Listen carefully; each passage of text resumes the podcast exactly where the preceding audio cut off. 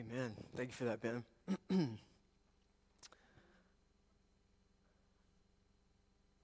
so there's a difference, I think, between existence and living. I'll bet most of us can think of times while when we felt like we were just more alive than other times. Times when we experienced life in deep, in rich, in, in meaningful ways. And then I bet there's, there's also seasons we can think of when, when it felt like we were just drifting aimlessly. Or on the opposite end of the spectrum, maybe it felt like we were uh, catapulting chaotically through, through life, struggling just to, to, to hold on. So while we were living, was it really life? Jesus said, I have come that you might have life and have it abundantly. Jesus doesn't want us simply to, to arrive at death safely any more than Jesus wants us to, um, to buy a bunch of things, live in a nice house, have a successful career, and, and think that we have lived. I've come that you might have life and have it abundantly, Jesus says. And also says, I am the way and the truth and the life. And also says, I am the resurrection and I am life. And then Jesus puts an exclamation point on, on that. Jesus opens up to us that, that way of life by actually rising from the dead rising from the dead. With Jesus' resurrection came new life, a new way to be in the world. Jesus' resurrection gave birth to new life, not just the breathing, eating, sleeping existence kind of life, but a life that is full of wonder and love and beauty and communion with God and, and, and, and mission with God, service and hope and creativity and possibility. The life that is really life, as Paul says in 1 Timothy, the life that is really life. But can we can we experience that life now? Like right now? Is it possible? To, to practice, to experience, to lean into this, uh, this kind of resurrected, full, abundant life that, that Jesus makes possible. Especially now, even in the midst of a time that our life is strange, tragic. Maybe it seems like it's just on hold in so many ways. I, I, sure hope it is. I sure hope so. Because if Jesus' resurrection means anything at all, it means that, that God's life and love ultimately will not be thwarted. I hope so because when we come out of this, I don't know about you, but I don't know if I want to go back to, to normal. I don't know if we should go back to normal, the way things were. Maybe we need to be creating, even now, a new normal, a life that looks a lot more like the resurrected life that Jesus birthed, has in mind for us through his life and death and resurrection. And that's why over the next couple of weeks, we're going to be in the midst of a new sermon series, The Life That Is Life, and we're going to be exploring how we might experience and practice that full, abundant, resurrected life that Jesus made possible through his life, death, and resurrection. And today, friends, we begin in a most unexpected place scars. Scars. Scars point us to the life that is life. Let us pray. God, open our hearts and minds to your word for us this day. We pray that, that it would take root there, grow us, transform us, that, that we might bear fruit for your kingdom. This we pray in Christ's holy name. Amen. Thomas, the one called Didymus, one of the twelve, wasn't with the disciples when Jesus came. The other disciples told him, We've seen the Lord. But he replied, Unless I see the nail marks in his hands, put my finger in the wounds left by the nails, and put my hand into his side, I won't believe. After eight days, his disciples were again in a house, and Thomas was with them. Even though the doors were locked, Jesus entered and stood among them. He said, Peace be with you. Then he said to Thomas, Put your finger here. Look at my hands. Put your hand into my side. No more disbelief, believe. Thomas responded to Jesus, My Lord and my God. Jesus replied, Do you believe because you see me? Happy are those who don't see and yet believe. Then Jesus did many other miraculous signs in his disciples' presence, signs that aren't recorded in this scroll, but these things are written so that you will believe that Jesus is the Christ, God's Son, and that believing you will have life in his name. Uh, may God continue to bless uh, the reading and hearing of, of this God's word. I'm sure we've all got scars right? Places where, where we were once wounded and are, that are now healing or have healed. I've got a scar on the back of my leg from where uh, I, I, fell through the metal part of a, a, two, a two-person platform swing and it, and it cut the back of my calf. I've got a, a, scar on the inside of my arm from a string burn from when I was throwing a, string, a, a bolt with a string tied to it over a, a, tree limb to try to make a rope swing, and it, and it cut my arm. Basically, I probably just need to to stay away from swings, it sounds like. Um, I, have a, I have a scar on the end of this finger where I, I, I, nick, uh, I uh, cut the tip off, um, barely nicked it with a, with a hatchet uh, when I was chopping firewood for our first fire in our first townhome in Durham. There's life in scars. It sounds strange to say, but if you think about it, they point to life. I mean, consider how much work our, our bodies, uh, our cells have done to heal a wound so that it is a scar.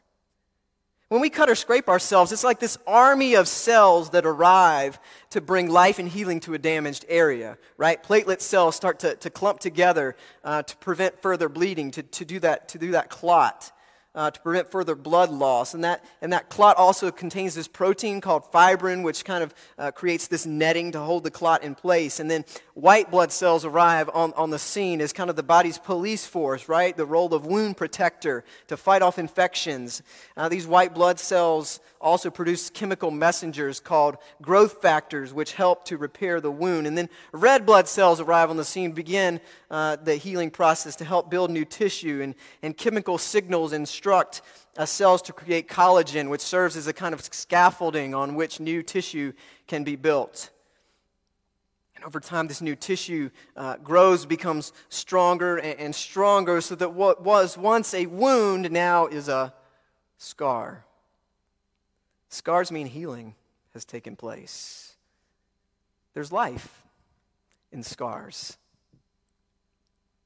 We've all got other kinds of scars too, of, of course. Uh, mental, emotional, spiritual ones, countless inner wounds, griefs, losses, wrongs, memories, doubts, per, perhaps where we were once wounded that are healing or have healed. Maybe they're still a bit raw. I have scars like that too scars from failure, scars from past hurts.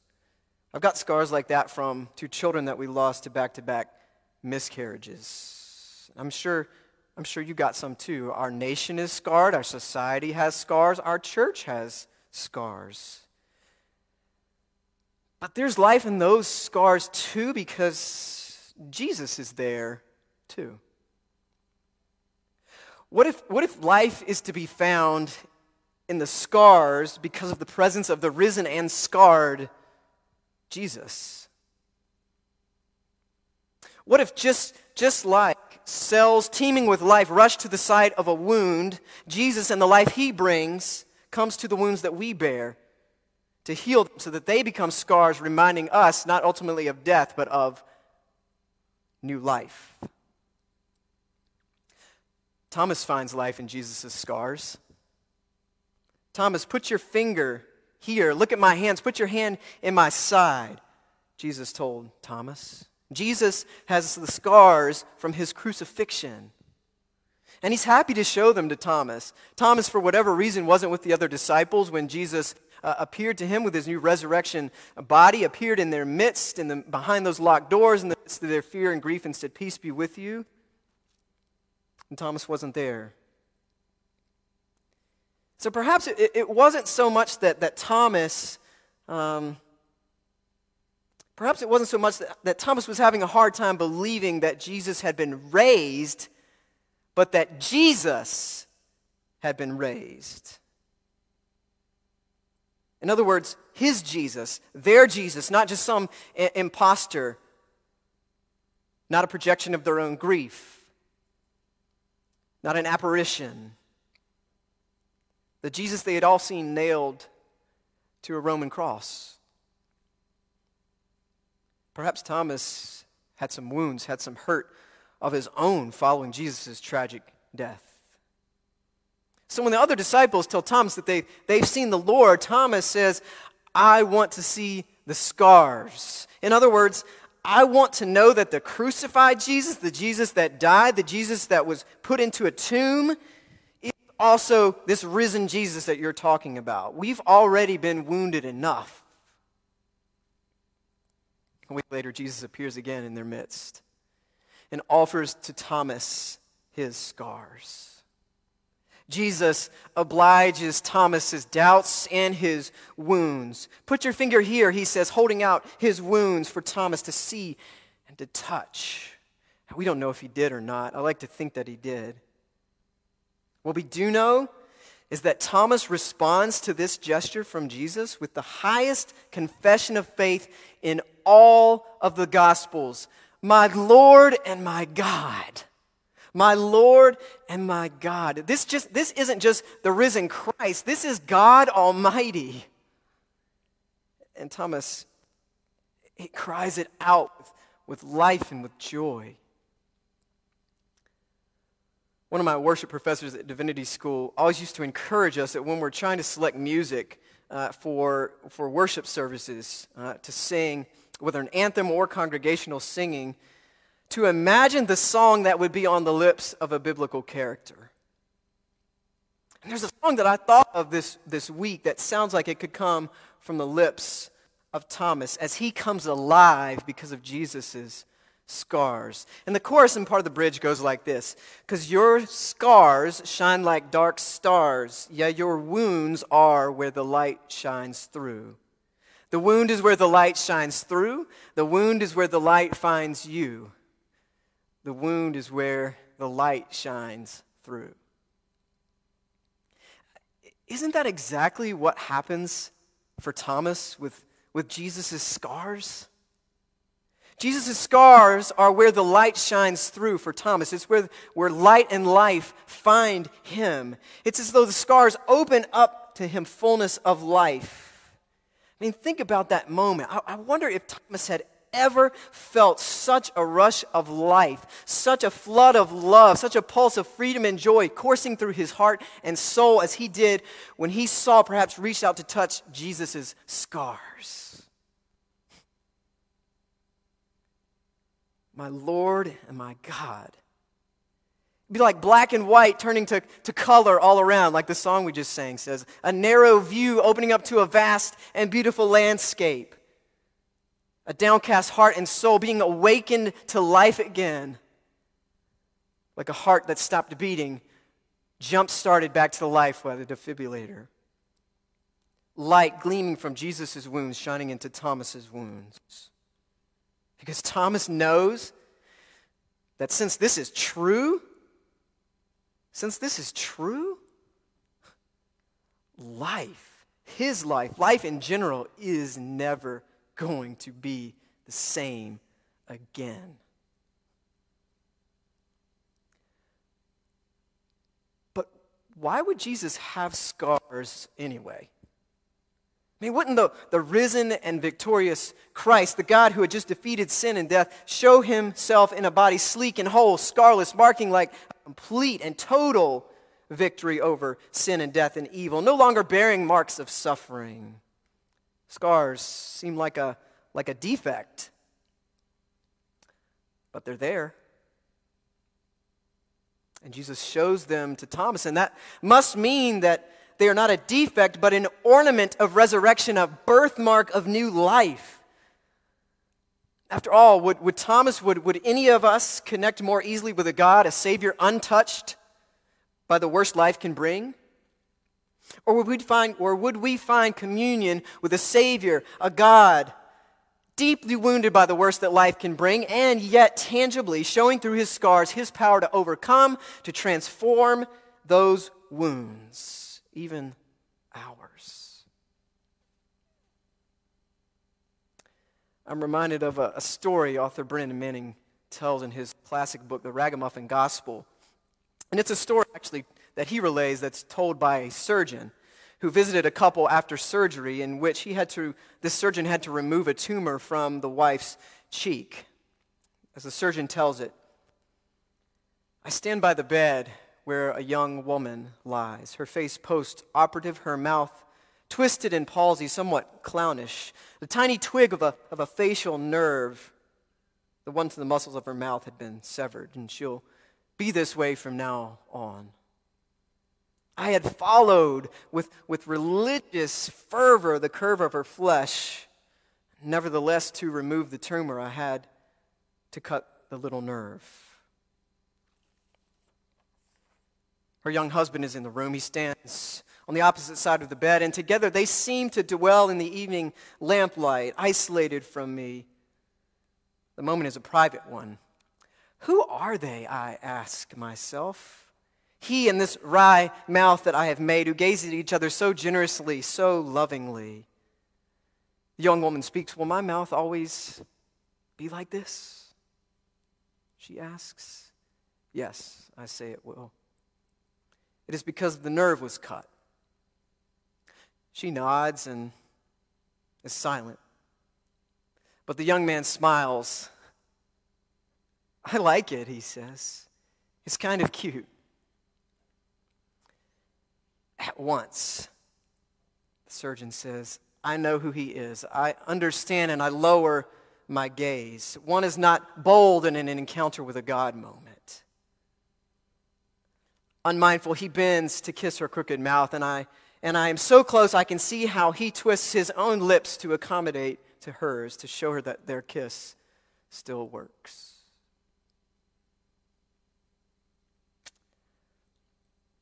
Maybe Jesus showing Thomas, showing us his scars, is like that husband twisting his own lips to accommodate to his wife's. Wounds kissing wounds, scars touching scars, life begetting life. Maybe Jesus' healed wounds, his resurrection scars show just how powerfully God's life will not be thwarted. Maybe they show just how seriously Jesus bore our own wounds and transgressions while also showing just how seriously God was about love winning. Maybe when the crucified Jesus appears to, to Thomas and draws his attention to his scarred hands and his wounded side, He's proving to Thomas and all of us that piercing wounds do not ultimately actually have the final word. The last word is God, and God's last words are always life and love. They always triumph ultimately over any crucifying realities. And God has the scars to prove it. Suffering, pain, uh, love, faithfulness, all glorified. Crown him the Lord of life. Behold his hands and side, his wounds yet visible above, in beauty glorified, as the old hymn says. There's life in the scars. And we can find their life there too, friends. The life that is life. Jesus' scars show that in, in the resurrection, and new life that was launched, God is able to take the worst of human experience into God's own arms in such a way that they are transformed and we are healed and made whole. Our scars connect us to the life of the one who was wounded and glorified, whose wounds didn't disappear, weren't forgone with resurrection, but were glorified, transformed. Scars show us that the pain was real, but so was too was the life that came from the healing. Scars are, are like an embodied testament to the stubborn and perseverant power of life. In the scarred places, we find life because that's where Jesus has come. That's where the light shines through. Jesus' scars give life to our wounds. The good news is that there will be scars. The bad news is that there will be scars. You can't go through life without scars, but the fact that you have them means that you've gotten through. We will be wounded, friends, and we will heal. Sometimes painfully slow, even in the life that is life with Jesus. If the risen Christ had scars, even with the new life that he brought, even in his resurrected body, then we can't expect scars to be erased from our life either. And maybe that's for the best. Maybe that's for the best. Because really, they bear witness to life. They show that God's life always has the last word. They're a birthmark of sorts of new creation. They're perhaps where we found life ourselves in the risen and scarred one, and where we shine light for others to find life in the risen and scarred one.